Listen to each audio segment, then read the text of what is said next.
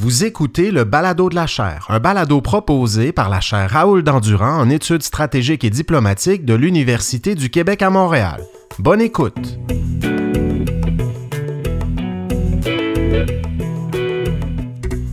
Bonjour, bienvenue à cette euh, table ronde organisée par l'Observatoire de géopolitique de la chaire Raoul Dandurand en préambule du euh, colloque euh, qui va porter sur les murs comme tous les deux ans à Montréal.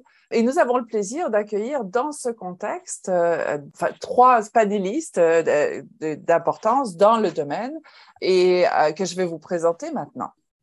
Aude euh, Émilie Judaïque est, productrice de documentaires. Merci Aude Émilie d'être là aujourd'hui avec nous. est productrice de documentaires radio à, France Culture.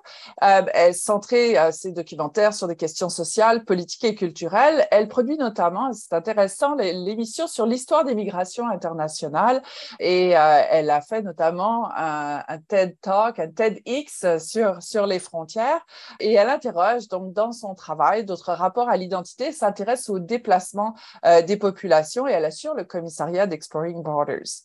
Anne-Laure Amilazari, et euh, merci Anne-Laure d'être ici, est professeure à l'Université Grenoble-Alpes, agrégée de géographie, membre honoraire de l'Institut universitaire de France.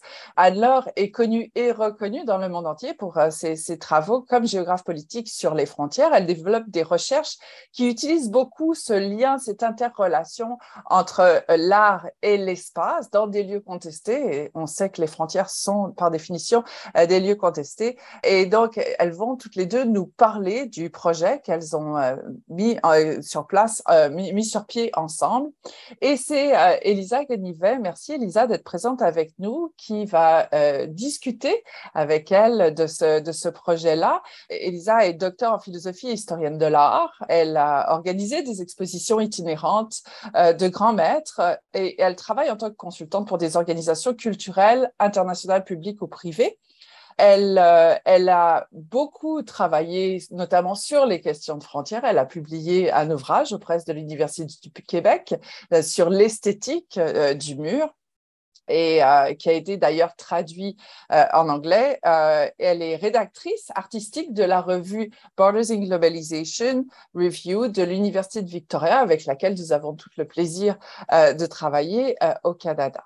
Mesdames, je vais vous laisser la parole. Euh, Anne-Laure et euh, Aude Émilie, présenter votre projet et puis ensuite Elisa euh, pourra animer la discussion avec vous. Merci. Merci beaucoup, euh, Elisabeth et Elisa, de, nous accueillir et Andréane Bissonnette aussi pour l'organisation du colloque. Toute l'équipe, en fait, de la chaire Raoul d'Endurant que je retrouve tous les deux ans ou, à peu près euh, depuis une dizaine d'années avec grand plaisir autour de ces, euh, de ces colloques sur les murs et pas que. Euh, et cette fois-ci sur la question de la violence, et je pense qu'elle est au cœur du, du, travail que nous avons démarré avec Odémilie il y a plusieurs années, en fait, d'abord autour d'une frontière qui nous est proche, qui était une frontière en apparence simple, euh, où s'empilaient les étapes migratoires et qui est devenu un, un chaînon en fait des routes de, la migration forcée euh, euh et d'exil à partir de l'année 2015. Je parle de la frontière franco-italienne à Briançon. Où elle est venue me voir à Grenoble et en fait où on a commencé à discuter sur la forme et le fond de la manière dont on peut parler des frontières, dont on peut montrer ce qui se passe aux frontières, euh, partager en fait euh, de manière euh, de, la, de manière sensible des questions qui sont difficiles. Difficiles parce que conceptuellement euh, ardues à, à, concevoir et puis parce qu'elles elles intègrent aussi des, des émotions qui sont conflictuelles entre la pitié, le rejet, la colère, etc.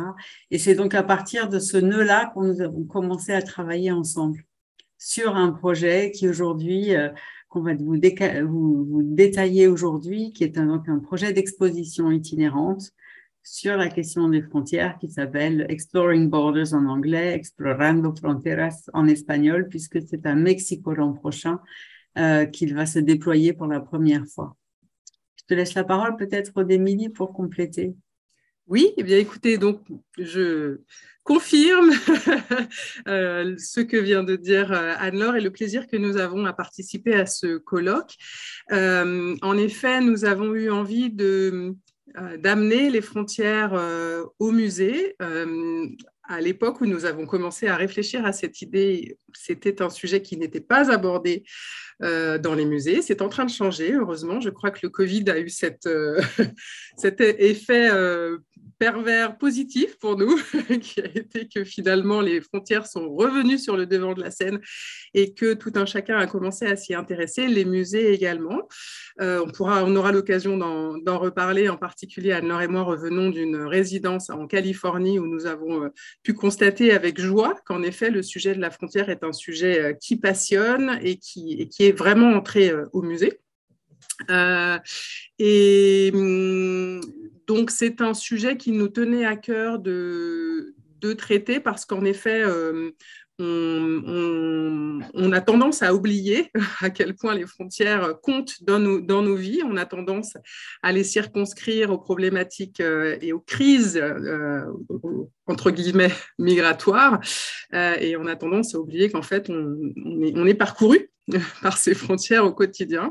Donc, il nous semblait vraiment important de prendre le temps de faire de la pédagogie, de raconter comment les frontières euh, euh, se sont créées, comment, à quoi elles ont ressemblé dans l'histoire et dans les différentes sociétés euh, à l'échelle de la planète, pour mieux comprendre et s'interroger sur la réalité des frontières aujourd'hui. Euh, et leur mode de fonctionnement et euh, imaginer demain à quoi nous voudrions que ces frontières puissent ressembler. Euh, c'est pourquoi nous avons souhaité faire donc cette démarche pédagogique, comme vous le disiez tout à l'heure, Elisabeth, moi je, viens du documentaire, donc pour moi la pédagogie est importante. Je pense qu'il faut c'est important d'éduquer les gens. Enfin voilà, c'est l'université populaire aussi. toute la vie, on doit continuer de se cultiver.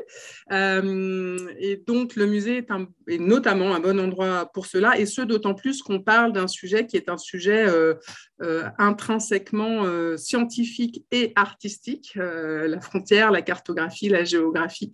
Donc le, il nous a semblé tout à fait évident de, de pouvoir amener ce sujet dans, un musée, dans une exposition qui est fondamentalement une exposition scientifique et artistique qui a vocation à,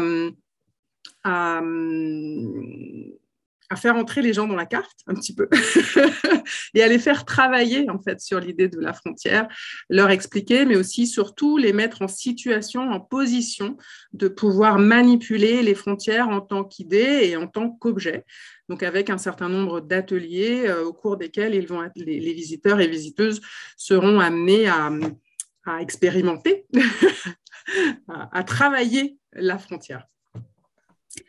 Alors, euh, le projet d'Odémilie, c'est euh, aussi un projet de, réalité virtuelle, euh, d'écriture de réalité virtuelle. En fait, une réalité virtuelle qui se joue à plusieurs pour explorer, donc de manière prospective, ce que pourrait être la déconstruction des murs et le fait de de fabriquer ensemble autre chose par rapport à, à, une situation de blocage devant laquelle se retrouverait une quarantaine de joueurs qui seraient euh, mis en situation collective. Donc, elle est en train d'écrire cela et euh, nous sommes euh, appuyés dans ce travail par une productrice qui s'appelle Chloé Jarry, qui travaille à Lucid Realities, qui a travaillé d'ailleurs beaucoup au Québec, qui est spécialiste de ce type, de l'utilisation de ce type d'outils dans les musées. Et à partir en fait de ce, de ce produit très high-tech, hein, puisqu'il faut des équipements, euh, euh, il y a quand même un lourd investissement, euh, et qui finalement symbolise au mieux, ou en tout, matérialise au mieux peut-être une quelque, ce qu'on appelle aujourd'hui des expériences interactives, on a marché finalement, euh, on a fait Back to the Future, on a marché un peu euh, en sens inverse et on s'est demandé, d'autant plus que le premier musée qui a accepté l'exposition est un musée euh, donc dans la ville de Mexico, c'est le Museo de las Culturas del Mundo, le musée des cultures du monde. C'est un musée qui, qui a peu de moyens. On s'est demandé finalement qu'est-ce qui était au cœur de l'interaction et comment on allait pouvoir faire de, des, jeux, fabriquer des dispositifs low-tech qui pourraient peut-être avoir autant de, autant de puissance, en tout cas une puissance équivalente pour bouger les lignes euh, puisqu'en fait, le, projet de, l'expo, euh, donc euh, Odémie a commencé à le, à le dévoiler. C'est à la fois d'avoir une vision euh, donc chronologique sur le temps très long, hein, depuis le, moment de la sédentarisation des populations jusqu'à aujourd'hui, euh, sur pourquoi, comment euh, on a besoin ou pas de frontières et comment on les a construites. À partir d'un alphabet géographique que moi je définis comme étant composé de points, de lignes et de zones, et donc comment ces trois figures élémentaires se composent et se recomposent selon les, périodes, de montrer donc à travers ces périodes en fait euh, comment certains types de modèles de frontières se sont imposés et puis comment aujourd'hui on est vraiment sous la coupe d'une représentation dominante et globalisée d'une sécurisation de la frontière qui est en fait assez récente. Et pour montrer cela, en fait, on a besoin d'ouvrir euh, les yeux sur le monde et euh, de construire une vision euh, postcoloniale de la frontière qui nous montre que, en fait, ce modèle qu'on dit occidental, westphalien, etc., est effectivement issu d'une époque où l'Europe a conquis le monde, mais qu'il a été négocié euh, de différentes manières en Asie, en Afrique, et, euh, qu'il s'est surimposé, euh, qu'il a, fait avec des réalités locales, que ce soit par exemple en Asie du Sud-Est, en Asie centrale, entre le Tadjikistan et, l'Afghanistan. Je suis en train de lire une très belle thèse là, sur cette frontière-là et sur les négociations au fil, de, au fil des âges. Et donc, il y a cette notion de négociation qui est au cœur, je crois, de, de l'exposition plutôt que celle de confrontation. Et c'est peut-être euh, à ce titre-là que nous prenons le contre-pied de pas mal d'autres expositions qui ont pu exister, euh, que nous avons soit étudiées parce que moi j'en ai fait pas mal de recensions, soit vues ensemble, puisque effectivement, comme le rappelait Odémilie, nous avons eu la chance d'être accueillis ensemble euh, en, Californie euh, euh, ce printemps, cet hiver, fin, fin d'hiver, début du printemps, et qu'on a été très surprise qu'il y ait encore aujourd'hui autant d'expositions à la fois sur les murs et sur les frontières. Et peut-être que le décalage, justement, ça intéressera euh, Elisa aussi, c'est qu'en fait, il y a eu beaucoup de choses sur les murs parce qu'il y a cette attraction esthétique du mur. Euh, c'est très facile de montrer un mur ou de dessiner sur un mur. Très facile, toute, euh, proportion gardée. Hein Mais en tout cas, ça donne envie et que parler de la frontière, qui est une réalité abstraite, complexe, euh, bien plus qu'une ligne, c'est difficile et que euh, bien souvent, euh, les tentatives d'exposition qui ont existé jusque-là euh, n'ont pas réussi en fait à, à, à, à, mener de manière, de manière qui nous paraisse à nous en tout cas convaincante ce travail-là, ce qui nous ce qui nous stimule pour continuer. Et juste pour terminer, euh, peut-être avant de et ne pas mobiliser la parole et avant de repasser la parole à, à Odémilie, ce qui nous intéresse in fine, c'est d'outiller les, visiteurs et, les visiteuses pour penser un avenir des frontières qui soit différent. C'est-à-dire de leur dire, voilà tout ce qui s'est passé, ce qui arrive aujourd'hui n'est absolument pas nécessaire euh, ni logique. Euh, c'est la conséquence bah, de, de, choix qui ont été faits, d'idéologie, de politique. Et donc, on, et donc, on vous outille pour vous dire, voilà, demain, quelles sont les frontières que vous voulez Est-ce qu'il peut y avoir des frontières soutenables pour un monde durable dans une période où euh, les crises se multiplient de toutes les, de toutes les façons possibles? Et peut-être je compléterai juste en expliquant qu'en effet, le, rôle de la réalité virtuelle dans cette exposition, il est justement de permettre aux gens d'entrer dans une autre dimension, de se départir un peu des lourdeurs, de la gravité, de la, de la matérialité de ce monde, et donc de s'autoriser à imaginer d'autres façons de faire frontière. Et c'est vraiment... Euh, en fait, d'abord, c'était le point de départ de cette exposition, il faut le dire. On a commencé par écrire ce scénario en réalité virtuelle et puis, voulant qu'elle soit présentée dans le cadre d'une exposition, nous nous sommes dit, faisons donc cette exposition. et donc, c'est vrai que l'exposition est vraiment construite sur le modèle, sur la base des, principes et des valeurs qui ont, guidé à l'écriture de cette expérience en réalité virtuelle et qu'elle elle, concentre donc toutes les idées fortes de l'exposition et notamment celle que nous avons le pouvoir d'agir, nous avons le pouvoir de transformer le monde euh, et, probablement même le devoir de le faire. Euh, donc c'est vraiment une, phase, un moment euh, à la fois central et transitoire dans l'exposition puisque c'est le moment où où on va faire tomber les murs dans la tête des visiteurs, c'est l'objectif, euh, leur permettre de devenir encore plus créatifs, vraiment de, de, s'affranchir euh, des, euh, des, contraintes habituelles, pour ensuite arriver dans la dernière phase de l'exposition dans laquelle ils vont pouvoir vraiment se confronter à toutes ces nouvelles façons, euh, notamment imaginées par les border artistes aujourd'hui, ces nouvelles façons de faire frontières et commencer à imaginer comment nous voudrions, à quoi nous voudrions que les frontières ressemblent demain. Euh, et puis, je précise une chose aussi importante, c'est que, euh, vous l'aurez compris, c'est une exposition qui se veut fondamentalement collaborative, participative, interactive, et ce, j'allais dire, du du sol au plafond, de, euh, puisque, puisque euh, on demande évidemment aux visiteurs, enfin on va encourager, inviter les visiteurs à, être actifs, à, être, euh, à ne pas être spectateurs, mais être vraiment acteurs dans l'histoire. et puis cela va jusqu'au musée, différents musées avec lesquels nous allons travailler, puisque c'est une exposition itinérante, donc nous avons qui a vocation à, à circuler, à tourner dans le monde et à créer un réseau deux musées partenaires qui vont pouvoir aussi apprendre à travailler ensemble et, euh, et, à co-construire cette exposition.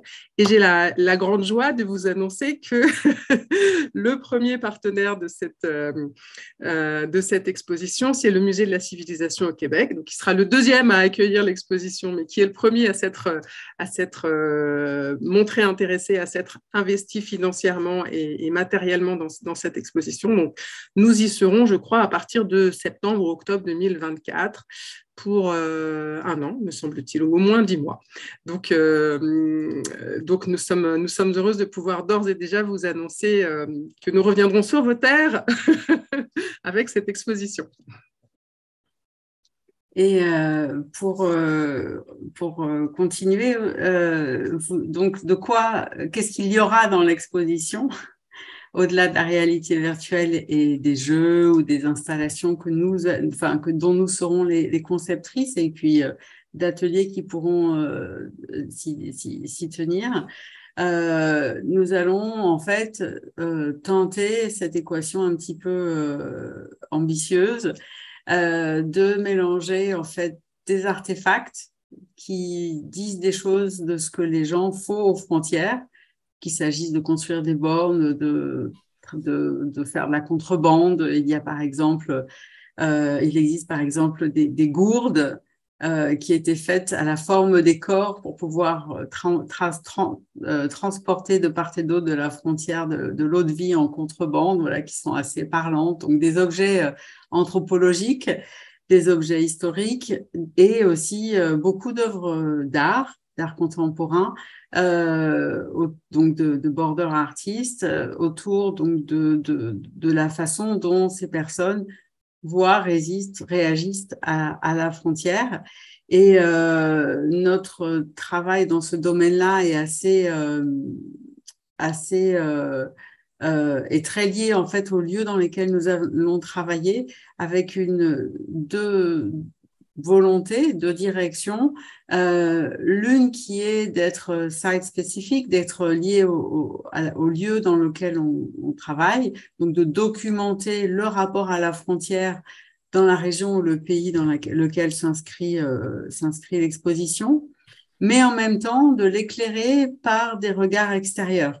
Et ça, c'est particulièrement euh, important au Mexique où nous commençons, puisque le Mexique est un des lieux euh, où est né l'art de la frontière, le border art, euh, mais quand il s'est aréné donc sur les limites, sur les confins, les périphéries euh, nord du pays qui jouxte les États-Unis.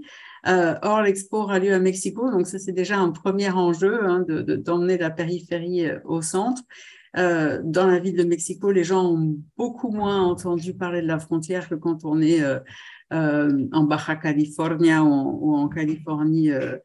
Et, mais ce qui les intéressait tout particulièrement aussi, c'était de se dire que ils allaient pouvoir accueillir des artistes africains, chinois, d'Asie centrale ou d'Europe, qui travaillaient dans des perspectives qui étaient euh, qu'on pouvait relier à celle qui était développée au Mexique.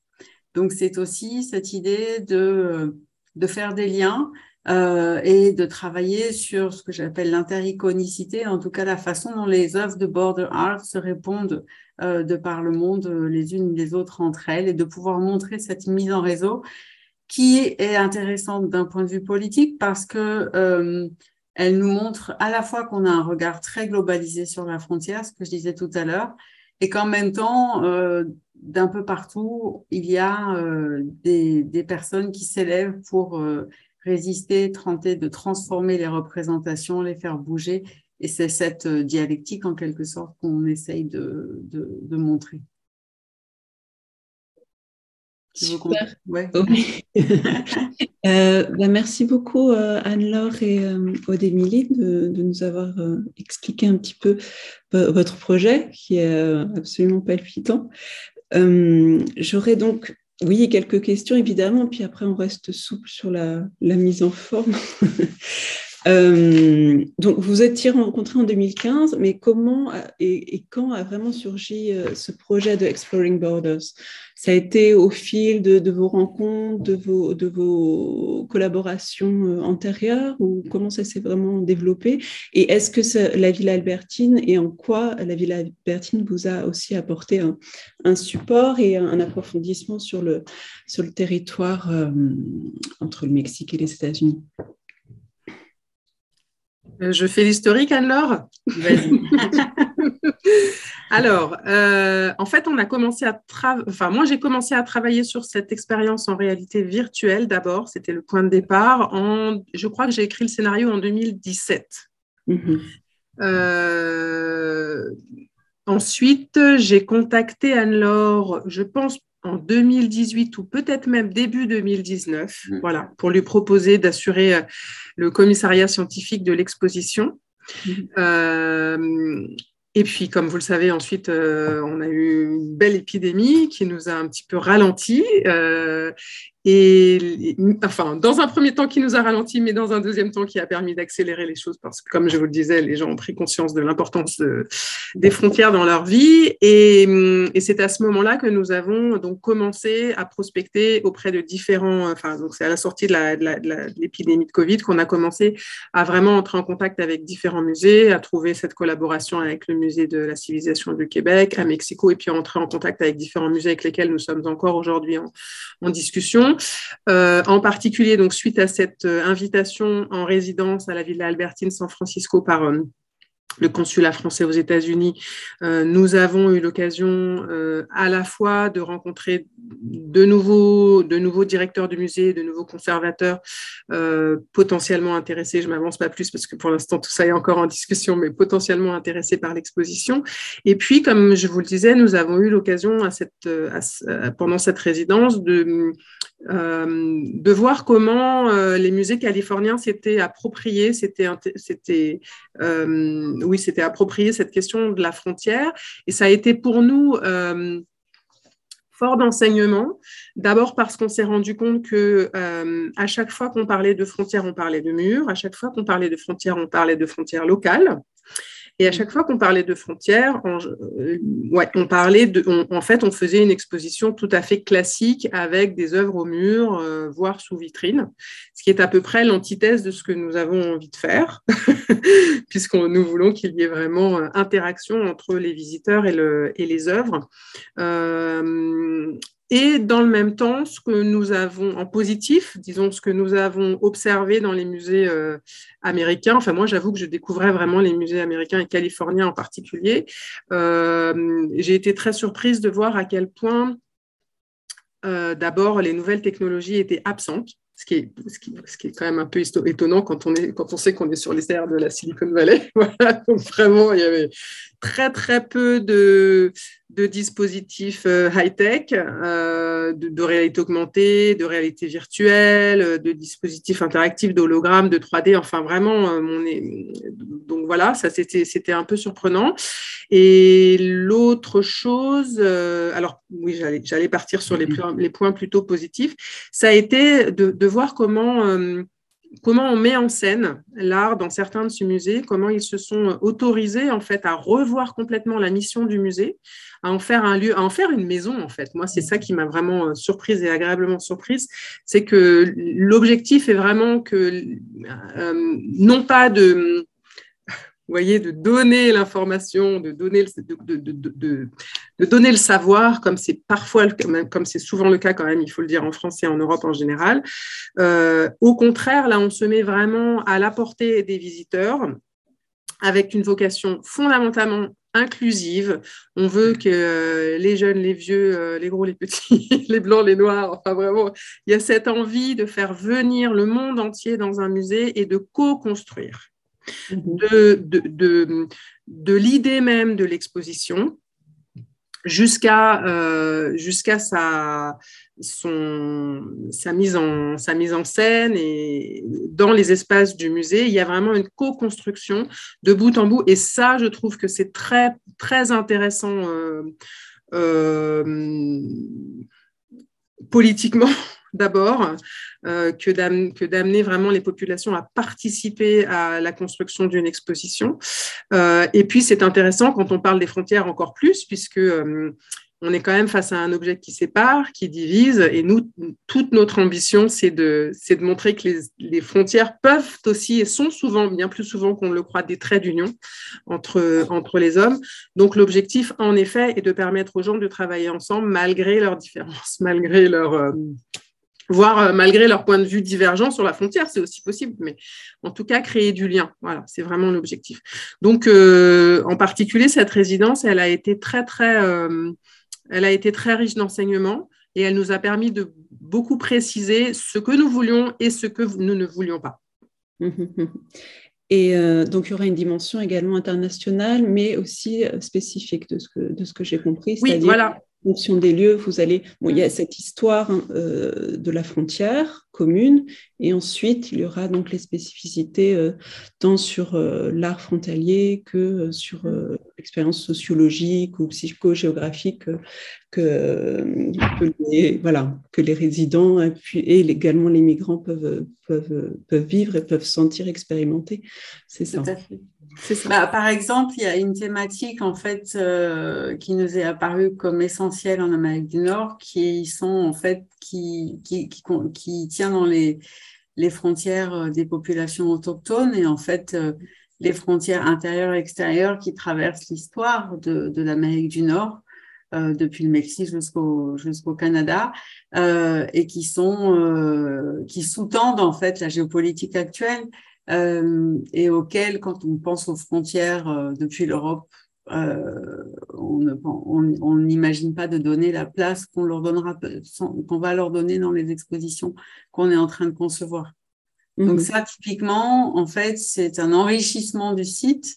Ça va probablement nous servir ailleurs. Et c'est mhm. vraiment né euh, ben, de ce qu'on a pu voir euh, en Californie notamment sur euh, les réclamations de terre, les, les, les, les, retours aussi euh, euh, qui, sont, effectués aujourd'hui, les rétributions et, comment en fait ces, problématiques des, populations, des populations premières des Amériques euh, interagissent, clashent avec la question de la race aussi, euh, notamment dans les, dans les, dans les, notamment dans le, à Auckland ou autour de San Francisco. la façon dont ça s'est exprimé au Mexique aussi, puisqu'on a, on a, dans notre exploration, traversé pas mal de fois la frontière. On était financé à la fois par la Villa Albertine et euh, par le CNRS et le, Centre français d'études mexicaines et centra-américaines euh, dans la ville de, Mexico. Et c'est comme ça qu'on a rencontré euh, dans la basse vallée du Colorado, avant qu'il se jette dans la mer, dans, l'isthme de Basse-Californie, euh, une, dame qui, euh, Antonia, qui est euh, du peuple Kukapa et qui, dont la spécialité, c'est de tisser en fait des grands colliers de perles qu'elle appelle elle des cartes en fait et des mhm. cartes qui donnent les repères de circulation sur le territoire traditionnel euh, fait de montagnes, de fleuves, etc., euh, et qui ne reconnaissent pas les, frontières imposées par les hommes. Et en même temps, tout le long des discussions qu'on a pu avoir avec elle, elle nous parlait euh, à la fois des alliances et des divergences qu'elle pouvait avoir avec ses, équivalents de l'autre côté, euh, côté états-unien, qui étaient à la fois des qui avaient les mêmes origines, mais un peu plus de pouvoir économique, même si c'était les pauvres des États-Unis par rapport à eux, Mexicains. Ils Et donc voilà comment les rapports entre eux s'étaient distendus avec la sécurisation de la frontière, retendus à travers des alliances politiques qu'ils pouvaient avoir aujourd'hui, une expression artistique. Euh, et euh, voilà, donc ça, typiquement, c'est quelque chose qu'on a trouvé là-bas, euh, auquel on avait penser donner une place, mais sans doute pas aussi importante, qui, va se développer dans les temps qui viennent, et puis qui aura sans doute des résonances avec des choses qu'on trouvera ailleurs. Euh, voilà. Et sur, je pense que dans chaque endroit, euh, il y a des projections et, des, voilà, une histoire euh, et, des, défis qui sont, qui sont différents et qu'il nous faut entendre et après mettre en dialogue. C'est ça qui est assez passionnant. D'accord. Donc, par exemple, ce, collier, euh, mm. c'est un type d'artefact qui sera présent, si je comprends. Voilà, d'accord. Et euh, en termes de réalité virtuelle, donc concrètement, comment ça va se passer? Qu'est-ce que vous souhaitez faire comme une expérience de la frontière? Parce que j'ai en tête euh, une œuvre qui avait été faite en 2009 de avec, de Tammy Cotiel et euh, Teresa Reuter. Donc, euh, Teresa Reuter, spécialiste, une architecte, Tammy Cotiel, donc une, une, des pionnières en réalité virtuelle. Et, elle avait, elles, avaient construit le, elles avaient reconstruit comme ça le mur de Berlin et, et le visiteur pouvait, avec un joystick, passer la frontière, la frontière tangible du mur de Berlin. Donc là, concrètement, comment ça se passe euh, pour vous, cette expérience euh? Alors, euh, d'abord, je dois vous préciser que l'idée, comme le disait tout à l'heure Anne-Laure, c'est que plusieurs dizaines de visiteurs puissent faire l'expérience en même temps. Euh, ce qui est important parce que dans les, musées, il faut qu'il y ait du trafic. et puis, c'est vrai que c'est pas très amusant quand on est un visiteur et qu'on doit attendre une demi-heure ou une heure pour avoir accès à un casque. Donc, l'objectif, c'est vraiment une expérience euh, euh, où on est debout, où on, peut se déplacer dans un espace de 100 mètres carrés environ. on a donc son casque sur la tête et dans un premier temps, on est isolé des autres, mais plus l'expérience va avancer et plus on va se relier aux autres, euh, aux autres euh, personnes qui font l'expérience en même temps. Parce que l'idée, c'est justement d'aller un peu à l'encontre de ce qu'est la réalité virtuelle aujourd'hui, qui est qu'en effet, ça vous, ça vous isole, quoi, ça vous enferme dans un casque. Donc, euh, et c'est pour ça d'ailleurs que j'ai eu envie de, de, traiter ce sujet de la frontière et des murs en particulier en réalité virtuelle, parce qu'il y, y, a un véritable écho avec ce que cette technologie euh, euh, apporte de positif, et, mais aussi de négatif dans nos vies, voilà, dans nos sociétés hyper individualistes où on a tendance vraiment à s'enfermer derrière nos écrans. Donc, l'objectif premier, c'était de raconter, euh, de, faire vivre aux gens l'expérience du paradoxe de la frontière. Euh, de montrer que les frontières nous protègent et que, et que bien souvent on en a besoin, voilà, et que c'est pour ça que toutes les sociétés du monde ont un moment délimiter leur territoire, que même tous les, enfin, les animaux, les plantes font à peu près la même chose. Hein. c'est tout, à fait universel cette histoire-là, que d'avoir besoin d'un territoire qui est un territoire sur lequel on, sur, enfin, sur lequel on trouve de quoi survivre. Hein. donc on a besoin de le protéger et de se donc d'assurer sa survie en conséquence. Euh, mais que euh, on a aussi besoin d'aller voir ce qui se passe derrière, euh, qu'on a besoin de créer de nouvelles, de nouvelles rencontres, de nouvelles opportunités, et que, et que à trop s'enfermer, en fait, on s'isole des autres et on, vit dans un ghetto. C'est aussi c'est le, paroxysme d'une société emmurée, c'est quand même le ghetto. Donc, euh, qu'il soit euh, juif, noir, ou une favela, enfin, tout ça est à peu près semblable. Donc, euh, l'objectif, c'était de montrer qu'on est quand même, on est tous pris entre ces deux euh, injonctions contradictoires, qui à la fois il faut se protéger et en même temps il faut, il faut savoir sortir. Euh, donc la réalité virtuelle euh, permet de, bah bah on sait, que c'est hum, la machine à empathie, disent les, Américains, mais c'est aussi, aussi euh, un endroit où on, est complètement immergé, on, vit, une expérience comme si on, était sur le terrain finalement. Euh, et on la ressent, et on la comprend, et on l'intègre. Donc, l'objectif, c'est pour ça que l'expérience est présentée dans une, exposition, c'est qu'il y a ce cette dimension pédagogique où on s'adresse vraiment à l'intellect des, visiteurs, on leur explique des choses, on leur donne des informations. Et en même temps, dans la réalité virtuelle, ben, on, parle à leur affect, à leur, cœur, à leur corps, à leurs propres histoires. Euh, et, tout ça, je l'espère, permet de, construire une expérience dont on ne ressort pas indemne. Voilà, c'est quand même l'objectif que les gens soient, soient me, se, meuvent, en tout cas, soient, soient un peu déstabilisés par, euh, par cette expérience dans le bon sens du terme, hein, mais on veut, on veut faire bouger les gens, voilà, comme on fait bouger les frontières. Euh, est-ce que j'ai répondu à votre question? Euh, Oui, le scénario peut-être.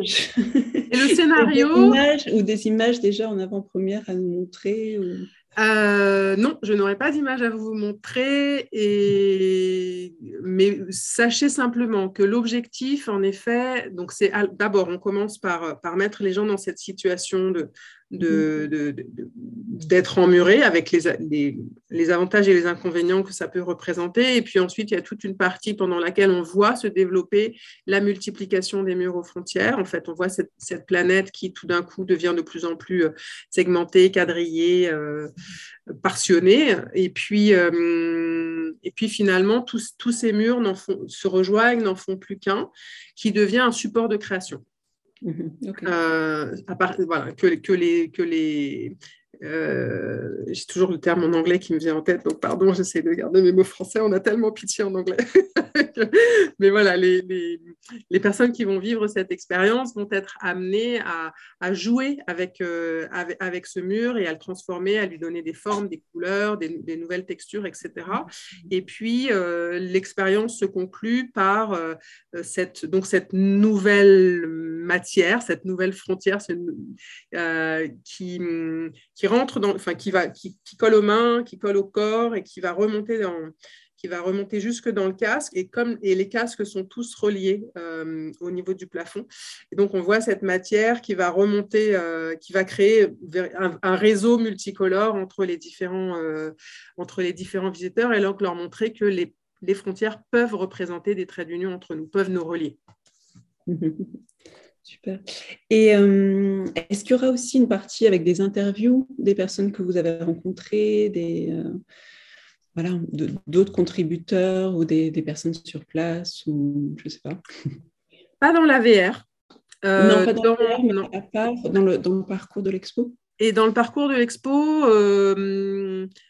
c'est possible. Pour l'instant, mmh. c'est possible. Il y aura probablement des extraits de documentaires, nous, évidemment, on a fait des interviews et on va être amené à en faire d'autres puisqu'on est en train de réaliser avec Anne-Laure une série, de, une série de, podcasts sur euh, le border art à l'échelle internationale. Donc, on aura évidemment euh, des, choses à faire, des choses à faire écouter.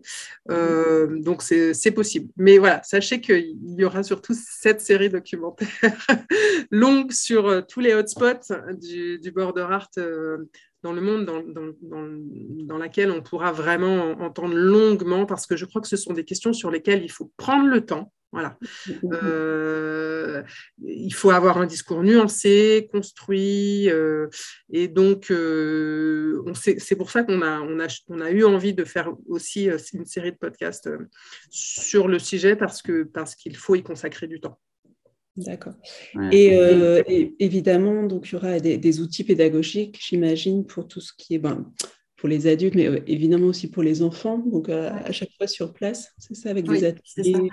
Juste pour compléter, euh, on fera aussi une journée d'études, en fait, autour de, de, ces, de, ces, questions au Mexique pour lancer peut-être aussi des collaborations plus ouvertes sur, sur ces questions de d'art de frontière, de représentation et de, mise en scène finalement de, la frontière et, des barrières. Euh, donc, de matériaux qui pourra peut-être servir après. Pour, pour l'expo mexicaine, qui a lieu dans un très bel endroit euh, en plein centre historique de Mexico, c'est l'ancienne Casa de la Moneda, donc c'est l'ancienne maison où on frappait euh, la monnaie, euh, mais qui est donc un, monument historique avec peu de moyens. Il n'y aura pas forcément beaucoup de, de casques, de moniteurs, quelques-uns parce que on a des œuvres vidéo à montrer, beaucoup, et puis, mais mais sans doute ces choses-là iront euh, chemin faisant. Et oui, donc on a à cœur de fabriquer des kits, des jeux, euh, de voir euh, après comment on peut s'adresser à, un plus grand nombre d'enfants avec la question qui se pose peut-être au Québec aussi, mais qui se pose, qui se pose de façon assez forte pour le musée de, de, Mexico, qui est la question du, du multilinguisme. Mm-hmm. parce que dans le centre de Mexico, euh, donc on y parle, on parle espagnol bien sûr, mais on parle aussi beaucoup de langues du Mexique. Mhm. Euh, et que c'est un des axes de travail de, cette institution que de d'explorer aussi ce qu'on peut faire sur les frontières linguistiques. Et c'est une chose qu'on n'a pas dite, euh, c'est que donc chemin faisant et pendant ce, ce, ce, travail au entre le Mexique et, et les États-Unis ce printemps, euh, on a rencontré la personne qui sera la commissaire artistique de l'exposition, qui s'appelle Sarah Alonso Gomez, mhm. qui est euh, franco-cubaine, qui a travaillé sur la question de la résistance dans, dans l'art contemporain. Euh, et qui était aussi la co-curatrice de la dernière biennale de Kinshasa, mhm. euh, et qui euh, donc a l'habitude de faire dialoguer entre elles l'art dans les Suds en, de manière plus large et euh, qui est très intéressée aussi par cette, cette, cette question de l'ouverture, en fait, au-delà de la spécificité euh, régionale latino-américaine qu'elle connaît très bien, bien sûr. Super. Et donc, ce sera des temps longs. Donc, vous parlez de 10 mois, 10 mois d'exposition sur chacun. C'est super. Euh, on a la chance d'avoir des musées, les deux premiers en tout cas, euh, qui, euh, qui, ont envie que, enfin, qui ont envie de faire de, ce, de cette exposition-là un moment, euh, un moment qui dure. Mm-hmm. pour la, pour le, le, musée de Mexico, avec les moyens qu'ils ont, ils ont, ils essayent aussi depuis le Covid d'accompagner la visite sur site par une visite virtuelle. On mm-hmm. peut donc rentrer, suivre un peu le, le parcours de l'exposition. Et euh, donc oui, euh, un, temps certain. Et puis on, verra après euh, comment on arrive à, convaincre d'autres institutions de, de, de, de, se lancer dans l'aventure. Ce qu'il faut dire aussi, c'est qu'en fait, finalement, on est en train de concevoir quelque chose qui s'avère plus modulable qu'on l'avait imaginé au départ. Et donc, on espère que même si un musée n'a pas les moyens de, soit en place, soit en temps, soit en, moyens financiers, en fait, d'accueillir euh, toute l'expo, euh, eh bien, il puisse choisir de, garder la, la, réalité virtuelle parce qu'il en a donc le, la, possibilité de la, possibilité de la, faire jouer ou bien euh, l'un ou l'autre aspect de, de, de l'expo. Mais après, on a des surprises intéressantes. Par exemple, à, dans ce musée euh, mexicain, qui est plutôt un musée d'histoire et d'anthropologie, euh, il y a une copie de la stèle des vautours qui est au Louvre. Euh, et qui est la première euh, borne frontière de, de, de, plusieurs milliers d'années euh, qui existe dans le monde et qu'on n'imaginait jamais pouvoir montrer dans notre expo parce que jamais elle ne sortira du Louvre. Or, ce musée-là est spécialisé comme pas mal de, musées euh, extra-européens aussi dans euh, euh, la possession de, plâtres historiques qui ont été faits au tournant du 19, des 19e et 20e siècle pour donner à voir le patrimoine européen à des personnes qui n'iraient jamais en Europe. Donc, là, c'est un patrimoine extra-européen, mais qui est donc localisé dans un des grands musées mondiaux. Et donc, par contre, on se dit, est-ce que cette copie-là pourra voyager ou pas? Ça pose aussi la question des qu'on a forcément dans ce genre d'expo des, frontières des objets, hein, que vont, la façon dont les objets vont pouvoir ou pas traverser euh, les limites que nous nous sommes fixées pour les, les femmes et les hommes. Et les artistes. Euh, super.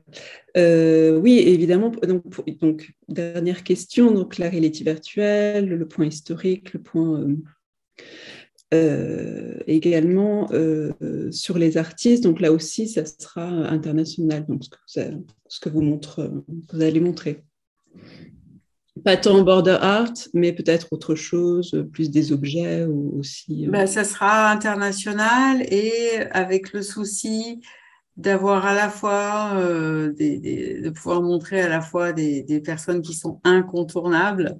euh, Marcos Ramirez R, qui est un des grands, euh, par exemple, artistes de la frontière États-Unis-Mexique, ou Ronald Rael et Virginia Sanfratello, mais de montrer aussi des, des tout jeunes qui euh, parfois relisent de façon vraiment stimulante ce qui s'est fait euh, auparavant. Et on a rencontré par exemple Chantal euh, Peñalosa, qui est une trentenaire mexicaine et qui revient, qui, qui, est revenue sur en fait l'héritage du BAFTA, du Border Art Workshop, Taller de Arte Fronterizo, et mm. euh, qui a une installation qu'elle a fabriquée avec euh, les étudiants de, l'école euh, de l'université de l'école d'art de, de, Tijuana qui s'appelle Unfinished Business Garage où en fait ils font des moules, des modèles de, de des différentes œuvres qui ont marqué l'histoire du border art. Donc c'est des reenactments. Et cette idée aujourd'hui aussi que en fait on est à la fin d'un cycle d'histoire de l'art, en fait, qui est celui du border art, qu'on est rentré dans autre chose, mais de voir comment les, très jeunes artistes euh, se saisissent de cette histoire-là pour la, la, la, réécrire à leur façon. Ça, c'est assez passionnant. Et on a envie de donner ça à voir aussi. Super. ben, merci beaucoup. Euh, est-ce que vous avez d'autres d'autres choses à, voilà, à nous dire? Est-ce qu'on on a oublié des choses? Est-ce que. Euh, ah, si, il y a quand même une chose importante, oui, ah, que je peux rajouter, oui. Euh, qui est la problématique de savoir ce qu'on peut montrer de la frontière dans un musée et ce qu'on peut, ce qu'on peut vivre de la frontière dans un musée. Mm-hmm. Euh, parce qu'en effet, la, frontière est une expérience. comment, la, comment la transposer dans un espace qui se trouve loin de la frontière, c'est une vraie question.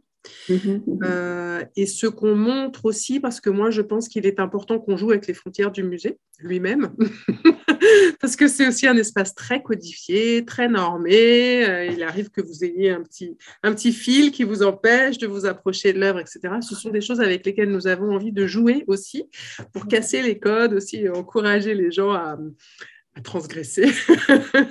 en tout cas, aller voir ce qui se passe si on passe de l'autre côté. Donc, euh, ce, sont, ce sont des questions qui nous habitent euh, et sur lesquelles euh, on va devoir se pencher dans les, dans les mois à venir avec avec en effet la volonté de pouvoir recréer autant que possible et sans que ce soit artificiel ou gratuit, recréer vraiment l'expérience de la frontière. Euh, et je pense à une chose qui, m'a frappée, euh, c'était au SF MoMA, donc le musée d'art contemporain de San Francisco, qui a fait une très belle exposition consacrée à Ronald Rael, justement, euh, qui est vraiment, qui, est pour moi le, comment je pourrais dire, le grand Manitou du border art aujourd'hui, enfin vraiment, parce qu'il porte vraiment cette idée que la frontière est un trait d'union entre les hommes et crée des performances et des actions à la frontière qui permettent aux gens de, de, de, de l'habiter, de, se rencontrer, de dialoguer sur la frontière. Et, et la problématique, c'est comment faire en sorte que ces œuvres-là ne perdent pas toute leur valeur quand elles sont présentées dans un musée. Parce qu'en effet, si on montre une photo des balançoires à la frontière mexicano-américaine, ben, qu'est-ce qu'on vit, qu'est-ce qu'on ressent en tant que spectateur quand on, quand on voit ça? Et je pense qu'on passe complètement à côté de l'expérience. Euh, même chose pour un jeu de société que, que Ronald Rael et Virginia Sanfratello ont, ont réalisé ou qui, permet de faire l'expérience de la frontière, enfin de jouer en tout cas à passer la frontière avec des obstacles, etc. Bon, bah, ce genre de jeu, s'il euh, si, est présenté sous une vitrine, je pense qu'on passe complètement à côté de, de, de l'objectif, sachant que à la décharge du SF MoMA, je dois préciser qu'ils ont monté l'exposition en temps de Covid. Donc, évidemment, la possibilité de jouer, de faire jouer les gens avec, euh, avec des dés, enfin, quoi que ce soit qui puisse s'échanger était problématique. Mais nous, c'est exactement ce qu'on veut éviter. Quoi. On veut justement permettre aux gens de, de, de se rencontrer, d'échanger, de, dialoguer autour des œuvres, grâce aux œuvres, par les œuvres. Mmh mmh c'est vraiment, je pense que c'est vraiment quelque chose que, que, vous allez accomplir. Vous avez commencé d'ailleurs, Émilie, avec l'idée euh, de, de, que la clé était l'éducation là. Et je pense que c'est vraiment ce chemin sur lequel vous avez mené euh, pendant pendant cette conférence.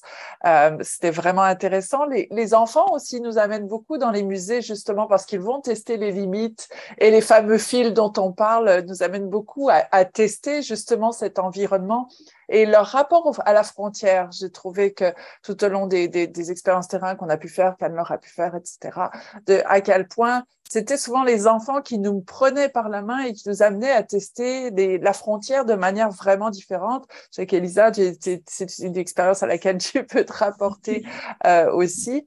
Euh, donc, je trouve vraiment ça euh, intéressant. On a très hâte de voir d'être euh, d'être au moment en 2024. C'est ça en septembre 2024, d'être en septembre 2024 à Québec pour pouvoir voir voir cette exposition. Puis évidemment, on aura certainement l'occasion d'en parler abondamment euh, avant son installation et pendant son installation. Euh, c'est tout le temps qui nous était imparti euh, ce matin pour parler, mais on aurait encore parlé des heures. je voudrais vraiment vous remercier, Elisa, d'avoir vraiment ben, participé à cette discussion, puis d'avoir jeté ton regard d'artiste.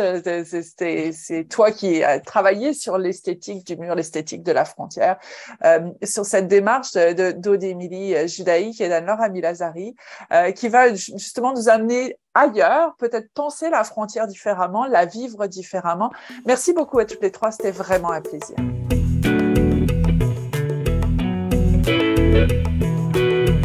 Merci d'avoir écouté le Balado de la chaire. Restez à l'affût de nos activités et de nos publications en consultant nos médias sociaux, Facebook, Twitter, Instagram, LinkedIn ou notre site internet au www.dendurant.ucam.ca. Sur ce site, vous pourrez également vous abonner à notre infolettre. En terminant, si vous aimez le balado de la chair, n'hésitez pas à nous le dire sur votre plateforme d'écoute préférée. Comme d'habitude, un 5 étoiles est grandement apprécié. À bientôt!